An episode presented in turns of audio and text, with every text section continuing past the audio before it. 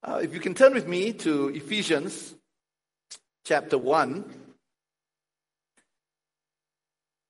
I'd like to talk a little bit about something that um, in the season to come we will be talking more of, and ha- that has to do with our life in the body of Christ in the church. But let's look at Ephesians chapter 1, and uh, we'll read it from verse 18.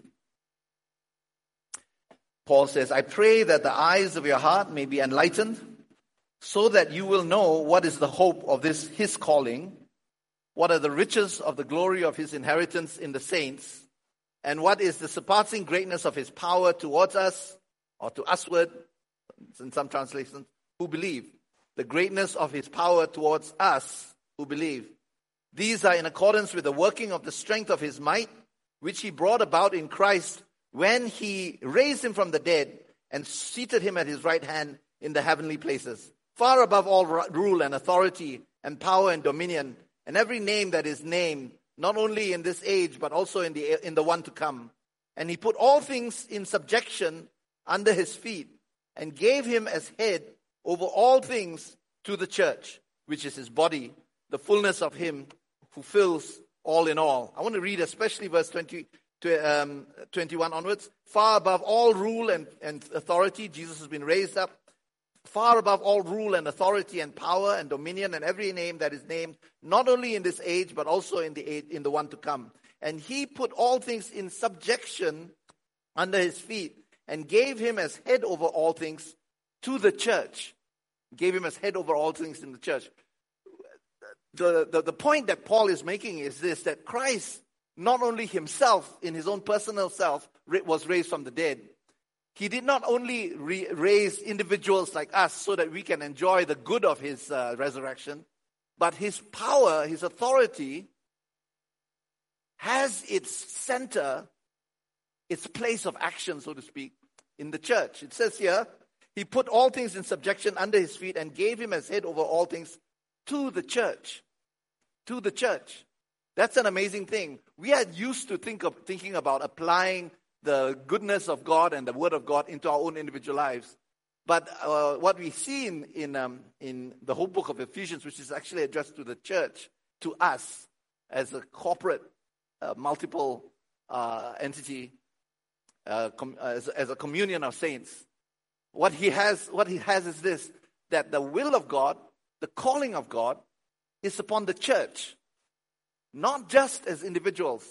I almost want to say not as individuals, but that's not true because, in so far as we are part of the, the body of Christ, the calling of God is more intensified in us. And so there's something about the body of Christ that's more than just a clubby kind of thing, more than a society of uh, for mutual benefit. There's something I want to sometimes say mystical, but something miraculous, something supernatural about the body of Christ. And if we don't understand that, we will actually misconstrue church. We will misconstrue church and we will not be able to help thinking of our spiritual life in our own individual calling terms. Yeah? And so I'd like to talk about this for the next several months and to talk about how the church of God is the place in which He's going to fulfill His calling and His, and his ministry upon, upon your life. But before that, I need to tell you a little bit of a story um, about this pen. You see it? I've asked Daniel to zoom in on it so that those who are on Zoom can see it. Can you see my pen? Amazing, right? My three brothers, all three of us use fountain pens. We're dinosaurs. But this pen has a name. We'll call it, whoops, Captain America. As you can see, it's a cap. It's not actually a pen. It is not a pen. It is a cap. So this cap, this this pen is beautiful, isn't it? It's uh, it's got gold on the front and uh, gold trim and you know metallic red and all that. Yeah. I won't give it to you. It was given to me, so I have to hold on to it. But this pen, this cap has a story. This cap never knew that it was a pen. It was by itself.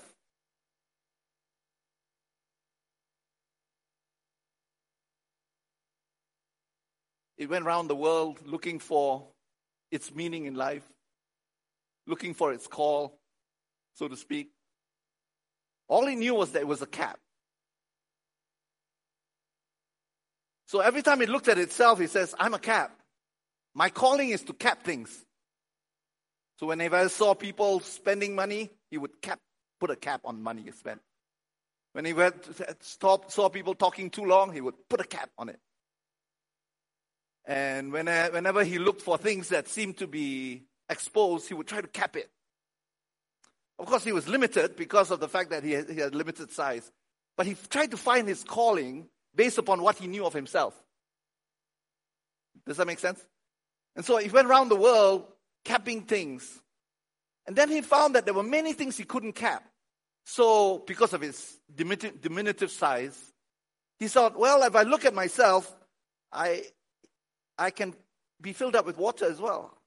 I can do things like so. So he filled himself up, and he found that he could make himself useful uh, by being filled up with water or f- with any kind of liquid, and he would pour it. But a lot of times he would also find that he was too small to do much. Yeah, to do much. He could water insects, I guess, and really little, little small organisms, but never really fully found his, his calling. Sometimes he looked very impressive when he was some people, and people will be deceived to thinking that he was more than what he was. They thought he was a pen. In a sense, he was, but he never really, really fulfilled his calling until he found this. He, by himself, had no meaning, actually. If he looked at himself, at his calling, based upon what he saw of himself, he would miss the point completely. And what he had was a calling to write amazing books. if only. And he would make an impact upon the world, hopefully, just by being joined to this. He was never fulfilled until he was joined with the real pen. Does that make sense? It's silly. Okay, I know it's, I know it's silly. But I was so inspired by, by it one day. And sometimes you get inspired one moment, and the, next, and the next moment you think, why am I so inspired by, by something so silly as this? But anyway, I thought I'd share it before that day comes. And so, Cap, we call him Captain America, found his calling not in himself, but in being joined to the body of this pen. I wonder whether this rings a bell for us because there's a way in which all that Christ has done really never really gets fulfilled by us as individuals. It can only be fulfilled in the body. And so, what we are wanting to do in the next few weeks or months is to talk about how Christ's will can be fulfilled through you and me in the church, in the body of Christ. Because the will of God and the calling of God is not really focused upon our own individual selves. I know we talk a lot, talk a lot about our calling in our church, but I wonder, I wonder whether it's better for us to talk about the fact that God has called the church, and the church is called. We saw it in Ephesians chapter, chapter 1 that it is in his church that he wants to exercise his authority, he wants to exercise miracles, he wants to exercise his high priestly uh, uh, um, um, calling. He wants to use each one of us in signs and wonders, in bringing people to Christ, in discipling people, in manifesting the fullness of his beauty and his, his uh, desire for this world. He wants to do it through a body. He can never just do it as individuals. It's just never not never going to be enough. It'll be just like this cap that's looks sometimes, sometimes pretty ridiculous. Um, so I want to put it to you that actually what God has for us is something that is much greater. Let's, let's talk about this. I'm going to read this again, and hopefully this will mean more. Verse 18 I pray that the eyes of your heart may be enlightened, so that you will know what is the hope of his calling, what are the riches of the glory of his inheritance in the saints. So he's talking about calling, the riches of the glory of his inheritance in the saints, and what is the surpassing greatness of his power towards us who believe, towards us. Notice, it's us, not just you in the, in the, in the individual singular or the multiple you either. These are in accordance with the working of the strength of his might, which he brought about in Christ when he raised him from the dead and seated him on his right hand in the heavenly places, far above all rule and authority and power and dominion and every name that is named, not only in this age, but in the age is the one to come. And he put all things in subjection under his feet and gave him as head over all things to the church, which is his body, the fullness of him who fills all in all. The fullness of Christ's um, uh, purpose will be fulfilled by the church, never by uh, each one of, of us as individuals. That's, a, that's an amazing thing. Now, I think that in order for us to understand this, we need to be able to have a very different mindset in order for us to understand our, our important place in the church. Because church is not like a clubby thing in which it's a, a place of people with like mindedness. It is something that is mystical, it is, is spiritual, it is powerful, it is of God, it is of the essence of God, it flows out of God. And in order for us to understand that, sometimes our whole idea of how we relate to one another and how the church functions has to be changed in order for it to be in keeping with what God wants, God, what God does. Turn with me to chapter 2 then. Uh, let's look at this from chapter 2. Verse 11, therefore remember, remember formerly you Gentiles in the flesh who are called uncircumcision by the so called circumcision, which is performed in the flesh by human hands. Remember that you were at that time separate from Christ, excluded from the commonwealth of Israel, and strangers to the covenants of promise, having no hope and without God in the world. But now in Christ Jesus, you have formerly who are far away have been brought near by the blood of Christ. That is an amazing thing. What he's saying is this in order for us to be in the body of Christ, we have to understand that we were formerly Gentiles in the flesh, called the uncircumcision by the so called circumcision, which is performed in the flesh. We were separate from Christ and excluded. What he's saying is this there's a way in which we were so separate from the Commonwealth of Israel, the Jews, that basically, in the, in the understanding of the Old Testament, there were only two races. Okay, there were only two races Jews and non Jews, circumcised and uncircumcised, excluded and non excluded, those who are included in the household, household of Israel, and everybody else. And what Paul is basically saying that something radical took place in which we were included in the people of God, but more than that, it was not that we got joined with the people of Israel. It's actually that that whole category of Israel and non Israel was broken. You have to understand that on the cross, God broke down the categories that separated Jews and non Jews. He did not just say, okay, I'm going to incorporate you into this. He actually, by the cross, destroyed these categories. He destroyed you and me. He destroyed your life and my life so much so that only by death could we, death to who we were in the flesh, could we enter into the commonwealth of the, the, the life of God and become new people. That is more radical than we, we can imagine. It is more radical than the church being a place in which we are diverse. It's more radical than that. It's the church is, is more than just a diverse group of people who've joined a, a club. What has happened is this the entry into the body of Christ came because of Christ's death on the cross. When he died on the cross, his death was imposed upon me, is given to me. I died with him, together with my Jewishness or non Jewishness. I died in him in such a way that I have no identity other than Christ. Isn't that amazing? That means that we are joined together not because of we have affinities with one another or because we have the same kind of looks or we have the same color or we have the same interests or we have the same background or we come from the same nation, uh, from the same nation. But because of that, of, of, of, because of something that was far more profound than that, and that is Christ on the, on the death, or by his death on the cross, destroyed sin in the flesh. He destroyed who we were. He destroyed our identity as we were before and made us one in him. Therefore, what Christ has done is Let's have a look at this. Verse 14 For he himself is our peace, who made both, both groups into one and broke down the barrier of the dividing wall. By abolishing in his flesh, okay, by abolishing in his flesh the enmity which is the law of commandments contained in ordinances, so that in himself he make, make the two into one new person or one new man.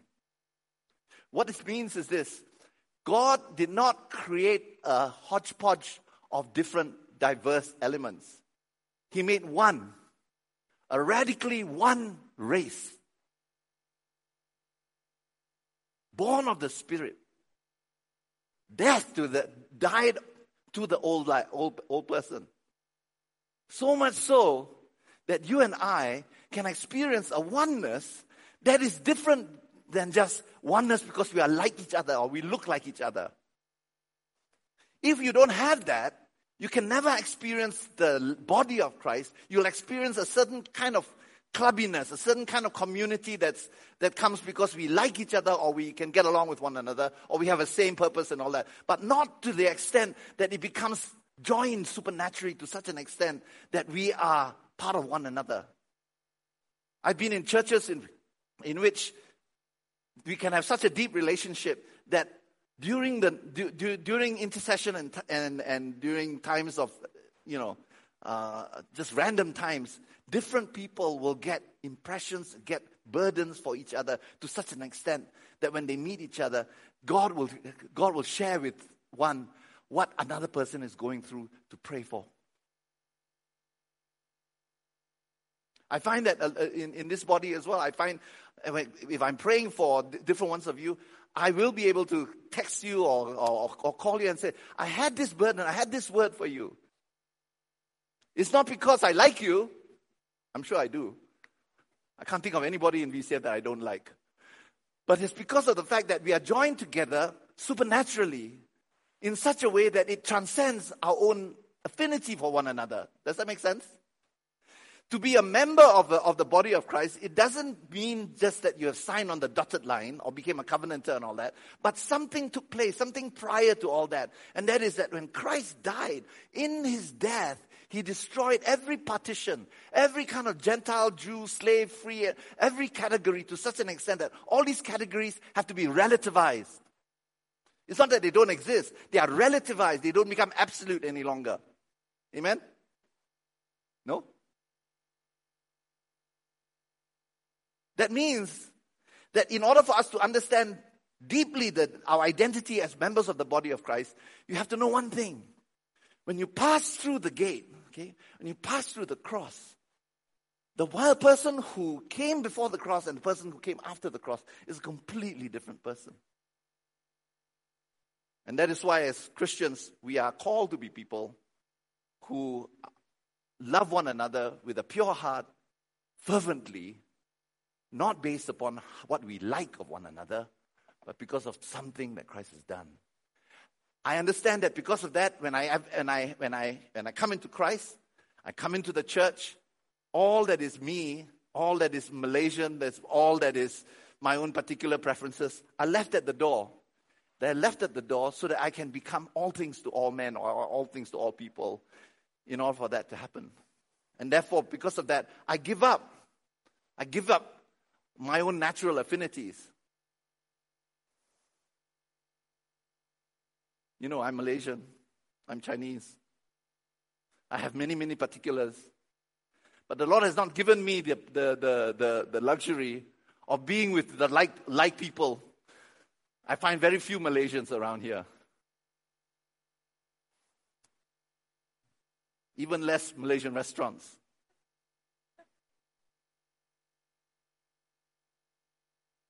I've had to leave that behind. I have particular, particular preferences. But I have to leave that behind because of the fact that what Christ has done is that he has demolished anything that, cause that causes that to be my meaning in life. Amen? This is something that God, God does in Ephesians chapter, chapter 2, verse 15. Abolishing in his flesh the enmity which is the law of commandments contained in the ordinances, so that in himself he make, may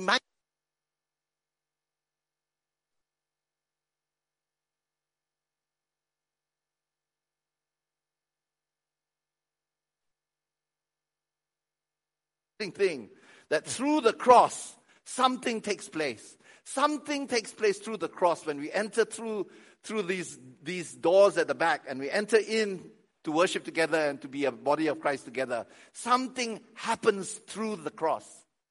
Um, I want to share with you something that um, that uh, I I heard last week when I was in Michigan and it's found in Galatians chapter 6 Paul says in, in the, the end of Galatians, he says,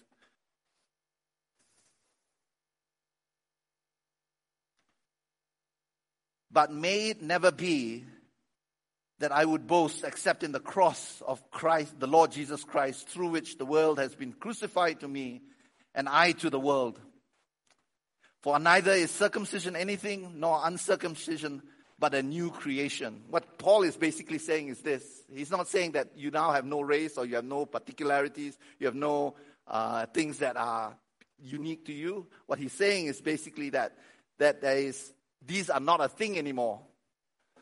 For neither is, is, circumcision anything nor uncircumcision, but a new creation. You are a new creation. The only way in which I, as a, as a Christian, can enter into the body of Christ is as a new creation. Yeah? But one, one thing he says that, uh, uh, Paul says that I feel is very important. He says, um, it may never be, but may never be that I would boast except in the cross of our Lord Jesus Christ, through which the world has been crucified to me and I to the world. Through the cross, the world was crucified to me, but I also was crucified to the world. What does it mean? It means that when, the, when, he, when he says, the, crucif- the world was crucified to me, he's saying that everything of the world, everything of my place in the world, everything of the flesh in the world was crucified, it was brought to an end. Okay? So that I don't try to impress the world. I don't try to, to, to, to be a Christian because, uh, and, and, and, and try to have a reputation in the world. You know how we like to, to look good in the world's eyes as well. I mean, we have to have a good testimony. It's very important for us to have a good testimony, isn't it? I mean, I, I, I wanted to have a good testimony in my studies so that in the eyes of the world, I'm, I, I'm, I represent Christ well. But there's something that Paul is saying. I should not boast in that. What he's saying is this our glory, our identity doesn't lie in that good testimony. A good testimony is relatively good. But the thing about it is that God has called us to be crucified to the world. Does that make sense? But he also says the world is crucified to me too. What does that mean? It means that when the world looks at me, it will say, You look like crap. When the world looks at me, he doesn't, doesn't necessarily say, you, got a, you, you have a really nice life. Sometimes they will. But that's not what I rely on. The world says to me, You look like crap. You are doing really well. And Paul was doing such, such a good, such, so well. He was the whiskit of Hebrew, Hebrew society. He was a Hebrew of Hebrews. He was, he, he outshone all the other students. He was a, a, a disciple of Gamaliel. He was the number one. He was the, the, the rising star. He was the gold medalist. He was the Caleb Dressel of, uh, of, uh, of, uh, of uh, Hebrew, Hebrew times.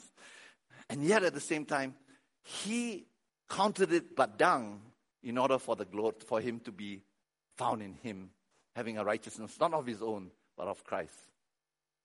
To become a Christian, you may look like crap to the world. You're going to make choices that the world says that was a stupid choice. I remember when I was, uh, after I finished my first degree, and I done quite well, there were about five of us who were sort of students all together, and, and we were going to do our, our, our, graduate studies. And uh, we would push each other, and, and uh, others in the, in the faculty would talk about us as if we were, you know, have, having a, good, good hopes and all that. And then the Lord called me into full time ministry. When He called me into full time ministry, He called me into a church that was actually considered kind of iffy. Kind of iffy. And there were five of us there. Two of them were Christians, and the others were non Christians. And all of them thought, what a waste. What happened to you? Why did you, how did you get that into your head that you're going to give up everything and become a full time pastor? And how much do you, do do you earn? I said, well, I'm living by faith, which meant no salary. And I looked like crap to them. I looked like crap to them. Five years later, they came back and they met together. And I was, I was the only one who was not there. They had already got their PhDs and all that. And he says, Do you remember Michael? And one of them told me about this conversation. He says, Well, you know, he's probably the happiest of all of us. You may look like crap to, to, to people in the world, but I just want to say this. There are times in which the social, cultural, doing wellness that we use so much to mark our own life has to be given up. Has to be given up. If not, what happens is this we will boast in these things and we will have hope in these things. And I remember that it's in this, in this situation, I found that the cross became very, very important to me.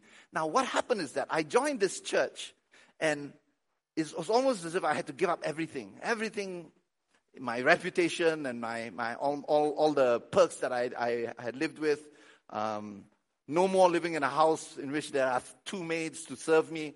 Just living, and I was the one who was actually serving everybody, serving the pastor, serving all the rest, sweeping, waking up at four, four o'clock, cooking breakfast for everybody. Yeah, I did cook for breakfast for them.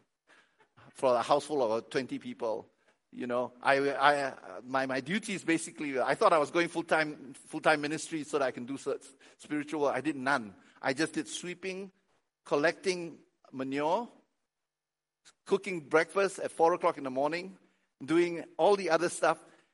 No spiritual work, just doing serving, serving, serving, serving. and I found that the cross was grinding me. It was grinding me. So much so that when I looked through the cross at the world, the world had nothing that was attractive to me. And when the world looked through the cross through the grinding lens of the cross, they saw that there was nothing in me that was attractive either. But that church became the place in which I grew. Suddenly, the anointing of God, I, don't, I didn't do anything different, but the anointing of God came upon my life. I'd done ministry before, but something happened when death took place. And the cross is like a lens. It's like a lens through which people look through to see us, and we look through the cross at everything else in the church, outside. They say that when they make glasses, it's through the grinding of lenses that the glasses are made to such precision. And this grinding happens when they take two um, sheets of glass and they point, put it together and they grind them together until the sheets of glass are unrecognizable. They are brought down to the lowest, the smallest um, uh, uh, element of it. And then they are heated up until very, very high temperature. And through all this, all through this grinding, it's grinding is a sort of a technical term for making uh, lens, lenses. And through this grinding, water is poured. Every time it gets too hot, water is poured. And when after it's heated, it's molded. And when it's molded, it's cooled down again. So through this grinding process, the two sheets of, of, of, uh, of glass are actually joined together. And they're made moldable and they're made exactly to the specifications through which people can actually look and, and, and look through the lens. I feel that church is like that. The church has to start with the cross. And through the cross, God actually causes us to be relating to one another on the basis of new one new person. One new person. You ready for it? There's a grinding that takes place. Now I realize that the grinding is not something I like. I have patterns in my life that make me not want to grind. But I found that in my early days in, in that church, I had always these problems that I was having with these people because these people were not the, my kind of people. They were very uncomfortable to live with. Um, they did not like people who went to university. They just despised people who went to university. They considered people who went to university softies and, uh, and privileged people and all that. And so every day they would criticize me for being a university student. And they gave extra criticism for the fact that I graduated in English because they always thought that people who are English graduates have crazy minds, right? twisted minds. I suppose I did to some extent. But I realized that during this period, every day I would have rubbings with people, rubbings with people. And one day I talk, talked to my pastor, and my pastor said, You know, Michael, do you know when they built the temple and they built the walls of Jerusalem, but especially the temple? They made the temp, they, they, they did it by taking rocks from this quarry, and the rocks would be rubbed against one another until there were sparks, until they became very smooth. The temple does not have any nails, no screws, no, no, no, no, no, no connectors. They were just made by brick after brick, just being rubbed against each other until they become solid. And I realized immediately that I had a, I had a pattern in my life. My pattern was this if I have a problem with somebody, I will try to not have any conflict but then I would distance myself from them. I would distance myself from them. And people will begin to wonder why is it he's distancing himself with, from us? It seems to be fine. But he's distancing himself from us. And I realized I was not wanting the grinding. But grinding would find me all the time. No matter how much I tried not to offend someone, grinding would follow after me.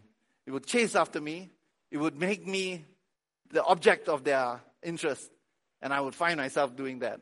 Before long,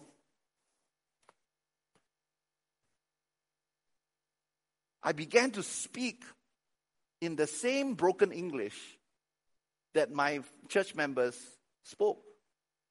Because all of them spoke, English was the second, uh, a second language. And I found it so difficult to, to, to, to communicate with them, but they would communicate with me in this certain broken English. I found myself talking like them. Now, I began to realize that the grinding, what was doing was, it was making me communicate to them because they could understand broken English better than proper English. At the end of the day, after a few years, one thing I found was that the ones that I had experienced the most miracles with were the people who were most unlike myself. I remember I was, there was this girl who was younger than me, much younger than me, very cocky, didn't like university students, criticized me.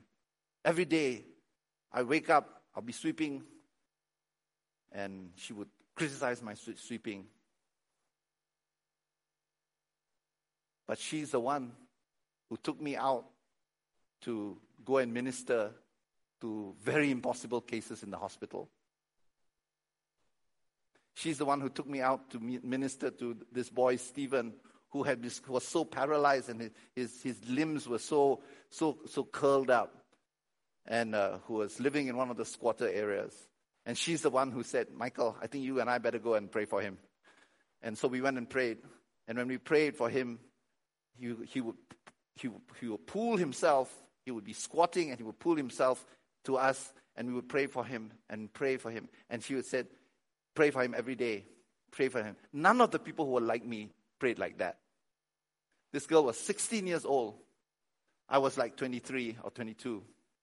And I found that she was the one who God used in my life more than any one of those who are from my, my that I had brought to the church from my university. And the day came one day when after weeks and weeks of praying with her in the squatters, just going there, just praying every every week for this boy, we saw Stephen walk. We saw him stand up, walk, and begin to walk just like that. Shifting, shifting, shifting. We carry on praying. We kept on, kept on praying, kept on. A few months later, we could find that he was walking like this. And his hands, we would keep on straightening it, straightening it, and it will go down again. We would straighten it, and it will go down again. And I would think, what's the use of doing this? It will just go down again. And this girl, whose name was Meng Sui, Meng Sui said, keep doing it. Do it in faith. Don't just do it just, just because you're just doing an action. Do it in faith. Every time you push the hand up, and do it in faith. And she got impatient with me. I felt like a stupid idiot with her. She thought, she, I mean, she was 16, 17 years old. By, by that time, I think she was 17.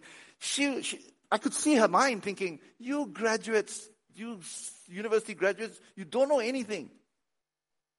I just took it because God was grinding me. And I knew that God had appointed her to be my mentor. For every other reason, I would despise her. But because of the fact that God had appointed her as my mentor, she could never, you could not find a person who's further in difference than me, than her. I did it, okay, and I did it. In a few months, Stephen's hands were like this. Just like that. I've gone back to Malaysia and I've seen him. He's married, he has children, and he walks completely normal. I'm so glad for Meng Sui, 16 year old, 16 years old, doesn't speak English very well. There's another guy who was a medium. He's a, do you know what a medium is? A medium is is a, a, a, is sometimes they're fortune tellers, sometimes whatever they do things. They actually have spirits in them, and these spirits help them to be able to tell you supernatural things. So this, this medium was able to get in touch with spirits and all that. Short guy, but a very fierce gangster. And he came into the church, doesn't speak English, didn't, even now he hardly speaks English. He came in, and when I spoke to him, I tried to speak to him, he just brushed me off, just brushed me off. He had no time for, for me because he could size people up, see. He knew that I came from a very soft background. He had no time for such people. And the Lord said to me, You go and mentor him. You go and mentor him. I said to the Lord, You know, he doesn't even, he despises me. He thinks I'm just like a, I'm coming from a, a, a, a family of privilege. He can hardly speak English. And I saw I kept with him, kept with him. Every day when I met with him, he, would, he, would, he, was, he was in, the, in our, our ministry house for a little while. Every time when, I, when, when I, I, I tried to spend time with him, he would just blow me off, just blow me off, just blow me off. One day I saw that he was feeling very disturbed, very disturbed. So I went to him. I said, Guan, what's happening to you? I tried to speak it in Cantonese. And he couldn't speak. I said, Can I pray for you? I laid my hands upon him. Immediately he manifested. All his kung fu moves started happening. He started jumping up and down like that. Jumping up down. Like four or five feet, jumping up and down tried to punch me, tried to punch me in the, in the, in the face, tried to punch me. But every time his, his, his, his fist would come, it would just fall short. It would just fall short. Just fall short. And I started praying in the spirit. And as I started praying in the spirit, Guan started growling, started growling. And as I prayed in the spirit, his growl began to be a whimper. And then he began to cough. And as he was coughing, I knew spirits were coming out.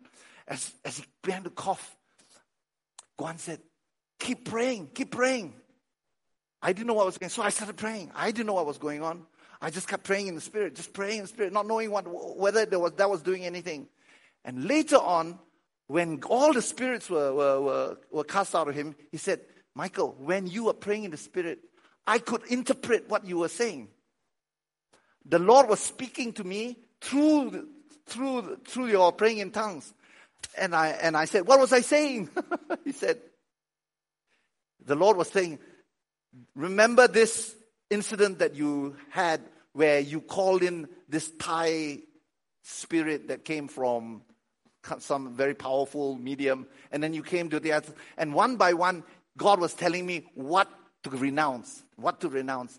And it went on for about six, six, seven times and all that. And he told me, when you were praying in the Spirit, when you did not know what to do, and truly at that time, I was just not knowing what to do. I was just trying to defend myself from all these kicks and all that. I was just praying in the Spirit. You know how sometimes when you don't know what to do, you just. He said, at that moment, God was showing me things. He was delivered. After that, you know what he did? He started taking me. I said, Guan, why are you, why are you taking me? He says, You got power. I said, You know, all of us have because of Christ. And he would take me to see his medium friends. And one by one, mediums would come to the Lord. One by one, they would be, they would be delivered. Isn't that amazing? They were nothing like me. They were nothing like me. There was nothing like me. And they would say also with a, a tinge of, of, of despising, you are nothing like me either. One time I was, I was in planting a church and an, a whole group of 85 year old, 80 year old women, Chinese speaking, non speak one word of English, started coming. Started with one woman, she, we call her Chan Jimui. She was, uh, her, her, name is uh, Miss uh, Sister Chan. Jimui means sister. Sister Chan, Chan Jimui, sister.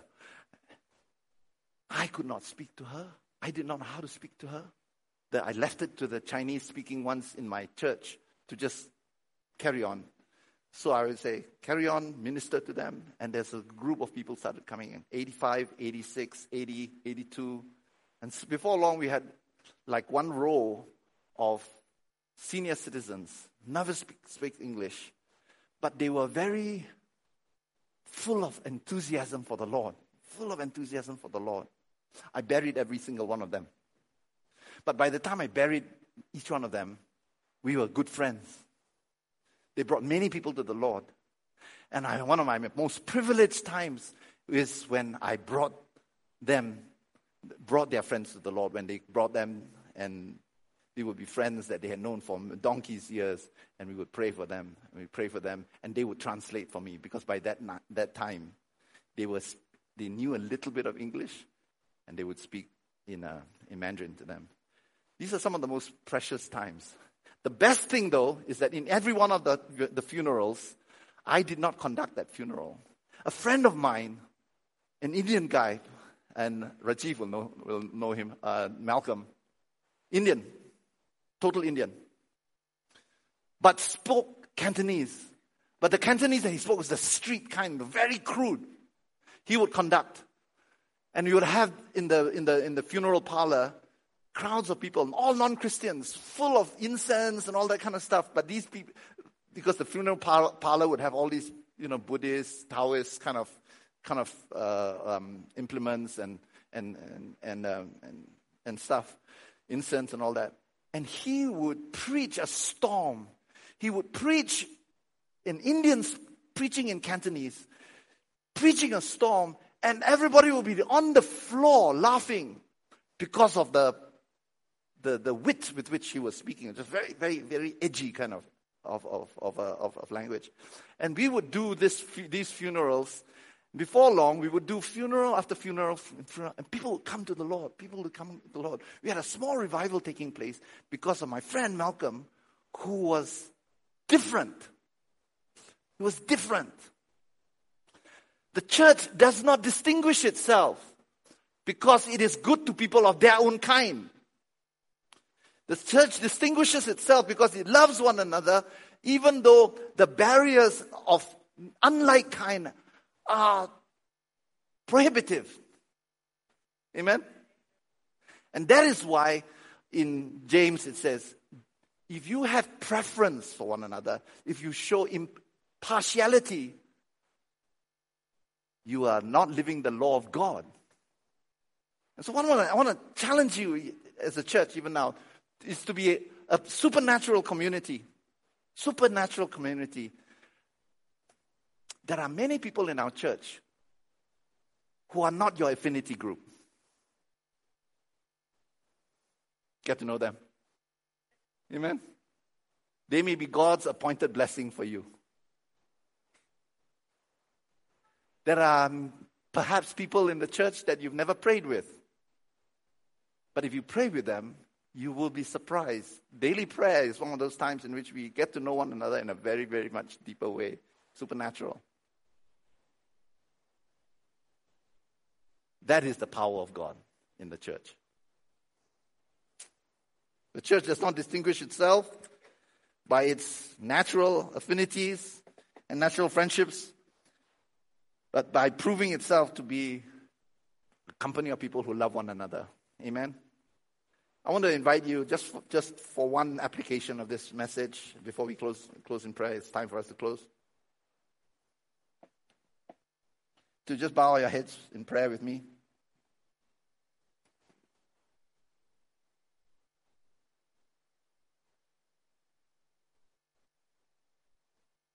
before we close.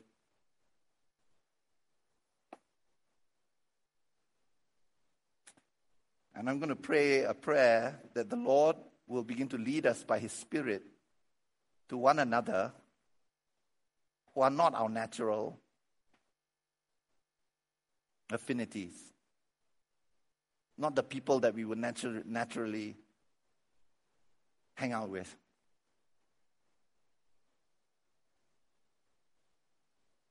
for the church to survive in the days to come, we will need all generations. Our children, the ones that have just been born, including the one that has just been born yesterday, are going to need each one of us. There may be some in our church who feel they will never be interested in me. I'm too old. I'm too young. I'm too inexperienced. Or I'm not educated enough. Or I'm too educated.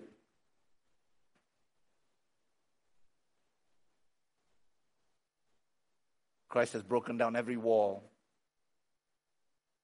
and broken down the dividing wall that separates us. So much so that we don't just integrate, we become a new person. I want to invite you to, to accept your new identity in Christ, where there's neither Greek nor Jew.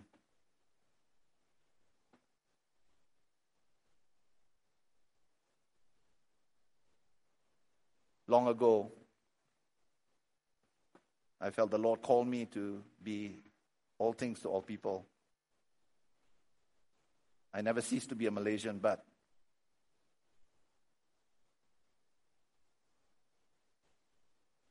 I leave that behind. So that I give no preference in my relationships with those to those who are of my kind or my like or my own affinity. But I open myself to those who are perhaps not like me. We can only do this by the power of God. When we let go of our own individuality, or individualism, perhaps is a better word, even our own sense of uniqueness.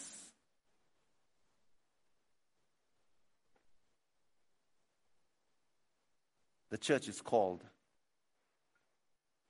and the church says, You want to come? To every individual. Lord, we welcome you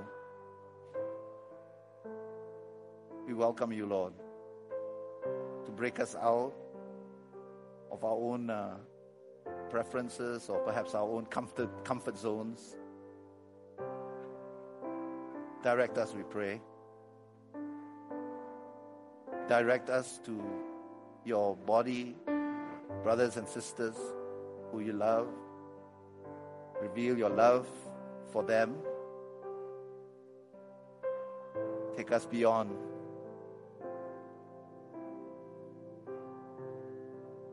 break our partialities,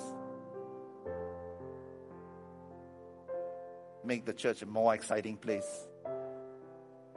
Make it more exciting than we have experienced now, Lord. I want to predict that many people will meet key ones, a brick that's supposed to be next to you, that's not who you thought it was, he or she was. Bless your name, Lord. Come, Holy Spirit, break every barrier down. Even if it means grinding us together to be your body, that people can see clearly through the lens of the church, through the lens of the cross.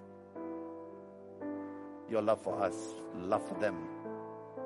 In Jesus' name, break down every barrier. I want to invite you to, in the last few seconds, just lift up any place, a hard place, a place that makes you want to withdraw, makes you want to feel that this place is not for you. Just give it up to the Lord. Surrender it to the Lord. And make a commitment. I will follow you, Lord.